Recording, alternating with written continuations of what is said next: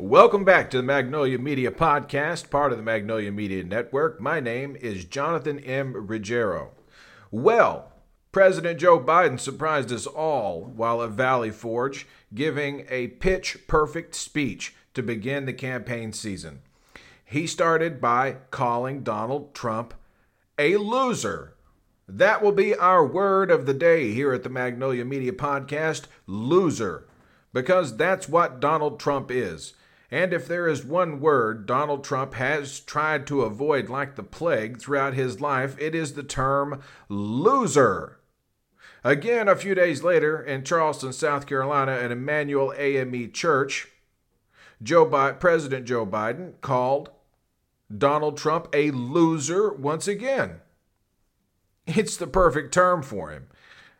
In 2018, he was a loser. In 2020, he was a loser. In 2022, his candidates lost across the board. He is a loser. He even managed to lose the $450 million left to him by his father, Fred. Well, he's also failed at real estate and at the casino business.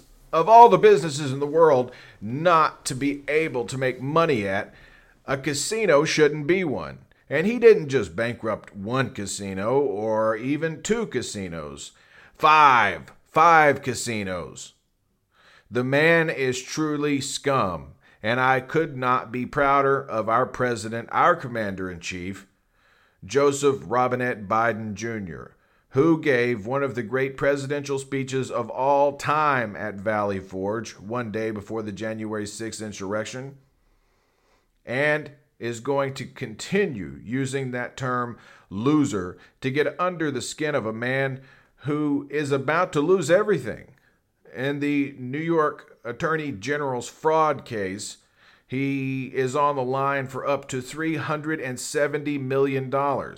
Furthermore, he's being sued by E. Jean Carroll again. He's already got a default judgment against him in the AG's case in New York State and could be barred from ever again doing business in the state. At least that's what AG Letitia James is asking for at this time.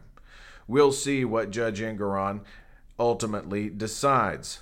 This case has been going on for some time and is one that deeply worries Donald Trump. Mango Mussolini might lose all of his money. He might lose all of his power, all of his leverage, everything that he has supposedly worked for in his life. However, that's not the only story of the day. We also had Hunter Biden showing up to a meeting of the Oversight Committee in Congress, walking in with a handful of lawyers and deciding to sit without being sworn in for official testimony. He was there to simply give them the opportunity he would not agree to a closed door session of questioning from Republicans because he knew that the Republican spin machine and all of the Republican news networks that lean toward fascism would just spin and spin and spin everything he had to say.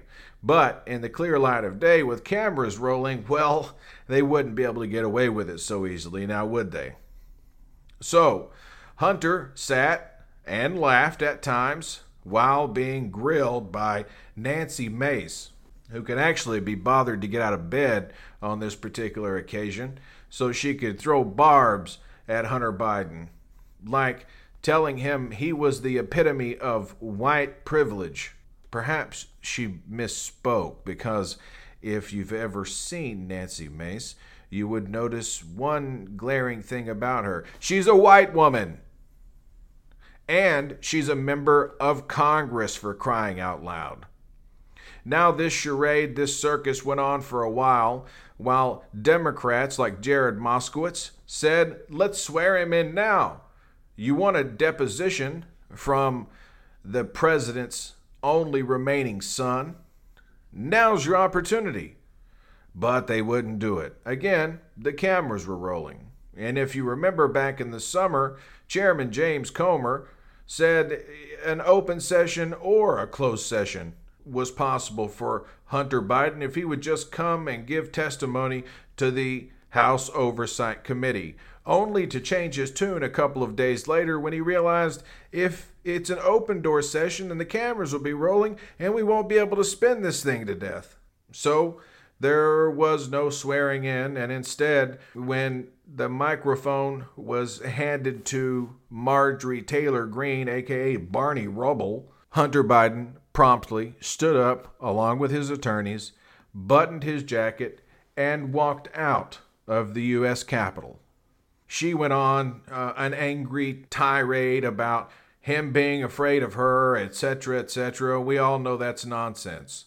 We know that a woman who shared his non consensual nudes on the House floor wasn't going to get anything from Hunter Biden, not without swearing him in and making it official testimony. So, a round of applause for President Biden and his son. Now, as we move in to the heart of today's podcast, I want to touch on a subject that's near and dear to my heart, and that is the opioid crisis. A little bit about me. Going all the way back as far as 2008, where I started in life at age 19 as a real estate agent, had come to an abrupt end in 2007 when the real estate market, especially the secondary real estate market, began to crumble. I was left with a career that I really didn't want and was kind of forced into by my father. I was finally about to turn 23 and could begin planning to file for financial aid. Back then, we had what was called the 24 year exemption, meaning you had to be 24 years of age to file for financial aid without your parents' tax returns. And as I mentioned before, when I was 18, I discovered my parents hadn't filed taxes in a decade. So I was stuck going to a junior college, at least for about three semesters before my father called and unceremoniously pulled the plug on that and said, Look, I'll pay for you to go to real estate school, but I will no longer pay for you to go to junior college. So that's what I did. I went, I took the two month course, and I became a real estate agent, an affiliate broker in the state of Tennessee, which meant that I got to work two jobs one that paid nothing, and another at a restaurant at nighttime. Well, 2007 finally came, and in the summer of 2007, the real estate market began to crumble, and so did a career that I frankly didn't want. So I could begin to game plan on going to college, and I had my own tax returns this time. The 24 year exemption was finally about up for me. I was about to turn 24 and could apply for financial aid and could return to college. And that's exactly what I did. In the fall of 2008, at age 24, I returned to the same little junior college where I had began my academic career all those years earlier. This time, I was really making um, a lot of progress. I intended to become an attorney, and things were just moving along beautifully. I kept my night job and went to class during the day. I was really going at it around the clock. Everything looked to be going smoothly. However, in the spring, summer of 2009, somewhere in there, I aggravated a, muscle in my back. It was an old injury I had left over from high school, but it was severe enough to warrant a visit to the doctor. And my local family doctor prescribed me 15 milligram roxicodone painkillers, 90 days worth. Well, after 90 days, I was hooked. The prescription was up, but I wasn't done yet. I ran into some folks that I worked with who were getting something like a thousand pills a month in 30 milligram form. And they were only 20 bucks at a time when these pills cost $30 a piece. So it was fun for a while. And then it led to possibly the darkest period of my life. And when you think it can't get any darker, it suddenly does get darker. Things just kept getting worse. I did not finish my degree. I ended up flunking out of college the next year and just working in restaurants full time to afford my very expensive drug habit. As the high from these pills only lasts four to six hours, I was more or less constantly chasing the next one. And of course, the withdrawal is very, very severe. In the fall of 2011, I opened up to the one person in my family I knew I could turn to my maternal grandmother. She was there for me. She helped me try and quit cold turkey. And after a couple of months of essentially being locked in her house and unable to go anywhere on my own or have any money in my pocket due to my admission that I had been addicted to those heavy narcotics for some time, I decided to move with my then girlfriend to her hometown in central northern Pennsylvania. It was there when I finally learned to live without opioids on a daily basis. And I stayed through 2012 and through most of 2013, returning to Tennessee in the late summer, early fall of 2013. And I took a job at a local restaurant that was just opening here in our hometown of Knoxville, Tennessee. That was great. I had a wonderful time. I was enjoying myself. And as far as pain pills went, I could take them or leave them. It wasn't as if I was tied to anything. I was drinking heavily. I was drinking on a regular basis, a nightly basis, whiskey for the most part, but I wasn't using prescription pills. I was getting plenty of sleep, and I was having a nice time. Life was good.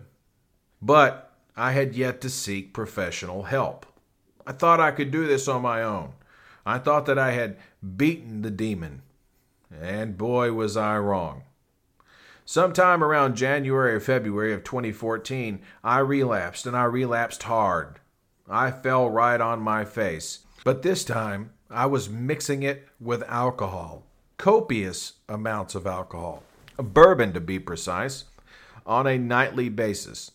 It wasn't long until I lost my job, then took another job and lost it, and another job and lost it.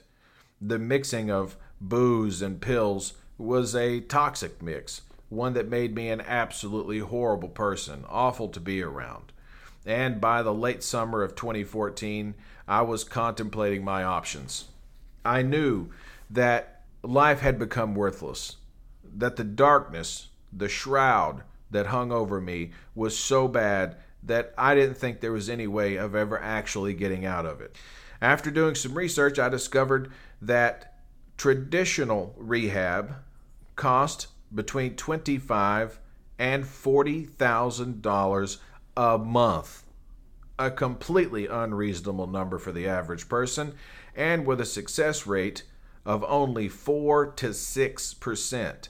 Those numbers courtesy of the CDC. Now, after doing a little research, I discovered medicated assisted therapy. And I gave it a try. And who did I turn to for help? Again, my maternal grandmother, who was there for me. She had my back. She offered me the credit and support necessary to get through that first year of outpatient rehab, where I was going in each day, being randomly drug tested, seeing a psychiatrist, and seeing a doctor on a regular. Things started to really turn around for me in a hurry. Almost instantly, I could see a major difference, and within a couple of months, I felt I was on the right path. I'll say this for my maternal grandmother who we lost on October 15th of 2020 in the height of the pandemic. However, she did not die from any COVID related illness. She had fallen ill with vascular dementia and her body finally gave out. I'll say this I'm not a big believer in heaven, but wherever it is the souls of remarkable people go when they pass, I hope that when it's my time to go, they'll let me visit her there, even if for just a moment. Now, moving forward, in 2024, I will be celebrating my 10 year anniversary without having relapsed, without any of the headache that can come with trying to get off and stay off prescription opioids. And in a lot of ways, I consider myself fortunate because I got out before the fentanyl crisis really started to hit in the United States. And every time I hear Republican lawmakers saying that these poor immigrants who are coming to border crossings in Texas or Arizona or New Mexico are trying to traffic fentanyl, it is dehumanizing. It's dehumanizing to those people, especially coming from people who are supposedly Christian. Aren't these two God's people? Aren't they also children of God? I mean, if you're a Christian, isn't that what you're taught from an early age? How about we stop demonizing other human beings and first take stock of the fact they're human beings coming here for asylum, coming here for some escape from the awful things happening in their countries, countries that were often destroyed by the United States of America in the first place. Thank you very much, Ronald Reagan, for completely decimating Central America while you were in office in the 1980s. In my lifetime, no Republican president has done anything positive for the American people. Reaganism brought on the greatest inequality this country has ever seen. And we're living through it now with multiple men worth more than $200 billion apiece. Elon, we're talking about you.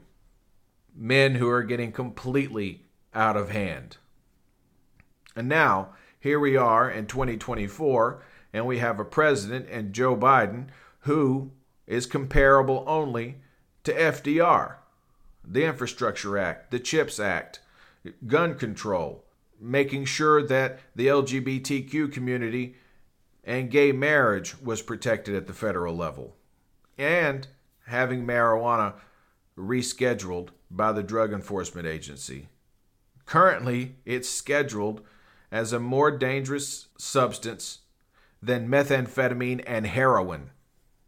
Now, whether you support or don't support marijuana, you have to admit that it certainly is not more dangerous than heroin or methamphetamine. However, that's where we are in this country, making progress. And once again, we have to fight off Mango Mussolini, who says, and we should believe him, that he will be dictator on day one. He says it'll only be for a day, but we all know that's a lie. He's also said he's learned lessons from the first time he was president, and he knows better than to have responsible people around him. There will be no John Kellys, no uh, General McMasters, nobody around to stop him when his worst impulses take over. He'll appoint someone like Jeffrey Clark, chief insurrectionist, who tried to orchestrate a plan to overturn the 2020 election which is something Donald Trump is still complaining about. He truly believes in his demented mind that he can convince others that the 2020 election was stolen, despite being turned away by more than 60 courts, including courts with judges he appointed. So it's not a partisan issue. The 2020 election was perhaps the safest election in American history. And we should all be proud to have a president like Joe Biden. And I am so sick of hearing about his age. First of all, Donald Trump is two and a half years younger, morbidly obese, and facing 91 criminal charges. 91. For anyone else, that would be automatically disqualifying. But somehow, for Donald Trump, it helps him with his base of miscreants. if you're still in this group of people, in this group of extremists who want to see democracy die and would rather have Vladimir Putin as president than Joseph Robinette Biden, then move to Russia, move to Belarus, go ahead, get out. I don't know what else to say for you. This Congress, run by Republicans, is so chaotic they can't even put a package together to support Israel and Ukraine. And yes, I take note of what's going on in Gaza and the humanitarian crisis being created by the reckless warfare of the Israeli Defense Ministry. The Israeli Defense Ministry has really just run wild over there. Things have gotten completely out of hand, and it's becoming very, very close to a regional conflict with Hezbollah and Lebanon just to the north of Israel, with the Iranians being involved in proxy wars all over the Middle East, and now Houthi rebels in Yemen, who are also part of Iran or one of Iran's organizations, is attacking commercial ships trying to make their way through the Gulf. These ships are instead having to reroute all the way around the southern tip of Africa, which could drive inflation back up again. We forget about these things when we're talking about Republicans, that these people can't even pass a budget, that you have a speaker in Mike Johnson who doesn't believe in the U.S. Constitution. He only believes in his Bible. Well, we're protected from that in the First Amendment. You don't have to go as far as the Second Amendment. See, the founders were smart enough to build that into the First Amendment so that we know the separation of church and state is absolute. And by the way, what religion would want their God, would want their Messiah drug into the filth and the muck that often is American politics, or politics anywhere for that matter? For years and years and years and years, evangelicals didn't vote at all because it was outside their purview. They didn't care what went on with the federal government because the only God they recognize resides in, quote, heaven. Well, that may be the case, and perhaps they should go back to that.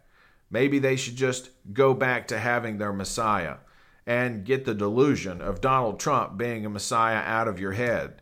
This three time divorce, three time divorcee with multiple children, with multiple women, and a $136,000 payoff to a porn star, one of who knows how many, not to mention his very close relationship with Jeffrey Epstein, should lead everybody who's religious to completely dump this guy and move on to the next person.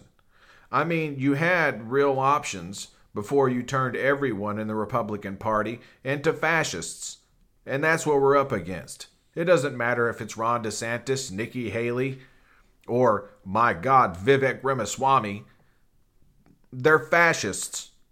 That's as anti American as you can possibly get.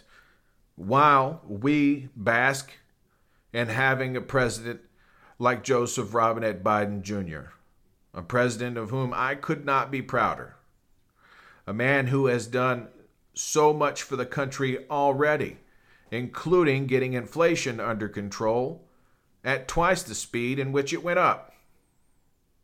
It's come back down. Wages have now surpassed inflation. There are plenty of glaring holes in the American economy. The wealth gap, which will take some time to fix, it's not something that is fixable overnight. But I don't see any bills flying out of a Republican Congress to do anything about it. In fact, if they had it their way, they would probably increase the wealth of the 1% of 1% of 1%. They would do all they can to cut taxes. And remember, Donald Trump's one legislative achievement when he had complete when Republicans had complete control of Congress, they did one thing And that one thing was the 2017 tax cut. The tax cut that added $2 trillion a year to the U.S. deficit.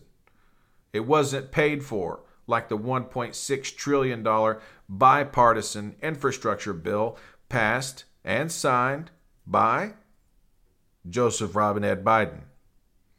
Also, if we had had better management in the White House, perhaps we could have avoided so many deaths from COVID. By the time Donald Trump left office, 1.1 million Americans had lost their life. That's a sad and sobering reminder of what poor leadership can get you. I've made poor decisions in my life, and this opioid crisis is only getting worse. We're seeing more and more deaths from the poisoning of drug addicts with substances like fentanyl. And of course, all of this started way back in the late 90s with the advent of Oxycontin. Oxycontin, of course, is produced or was produced by Purdue Pharma. Purdue Pharma is owned and operated by the Sackler family. The Sackler family misrepresented and lied about the addictive nature of the substances they were selling. And after so many years of litigation, after so much back and forth with the Sackler family, they are now sitting in front of a bankruptcy judge without having filed bankruptcy, offering to pay $6 billion. Now, that $6 billion is not part of a bankruptcy. They're not actually declaring bankruptcy yes, they should be required to file for bankruptcy and to have every dollar they have taken away. But instead, a bankruptcy judge is considering shielding them from any future civil or criminal prosecution by just settling the whole thing for $6 billion, not requiring them to file bankruptcy, and letting them ride off into the sunset. And based on their net worth, that $6 billion will be recouped over the next decade anyway. So it's completely ridiculous, absolutely ridiculous that these people aren't going to prison after demonizing the addicts they created. I was one of those. I was one of those sad saps who got sucked into that terrible cycle of use and repeat, use and repeat, use and repeat. And for the record, I just crushed them up and sniffed them. There was plenty of intravenous drug use around. That just wasn't my thing. And as a result, I have buried many a friend. I've seen people die who I had known for 20 plus years. Some of my closest friends people who were able to separate drugs and friendship, people who I was able to keep in my life even after I got sober because they respected that boundary. But they're gone. And the Sackler family, they're simply going to buy themselves out of this. Whoever the judge is in this case should be disbarred and removed from the bench. There is no way in the world you can tell me that it's okay to allow a family to simply throw money at a problem so they can be shielded forever and they can go back to their fancy estates in the United States and Europe and South America and Asia, wherever, and live out the rest of their life and the epitome of luxury. With everything a person, a family, a man, a woman could ever want. It's ridiculous. On its face, it's ridiculous. And I hope it's rejected. And I hope the Department of Justice steps in and says, no, this will not stand. We will fight against it every step of the way. Well, after all of that being said, one more round of applause for Hunter Biden for sitting in there laughing at Nancy Mace, for getting up and walking out on Barney Rubble, aka Marjorie Trader Greene, and President Joseph Robinette Biden finding that special word, that special phrase when he called Donald Trump a loser. Makes me think of Jim Carrey's Lahoo Zer, because that's exactly what he is a loser. So, well, all of that being said, winding down for the day, I've done about all the damage I can do. I think I've hurt just about all the feelings I can hurt for one day. One last note our editor, director, and producer of this podcast was Logan Ramsey. Our assistant director and assistant copy editor was Courtney Halstead. And from all of us here at the Magnolia Media Podcast, part of the Magnolia Media Network, be well.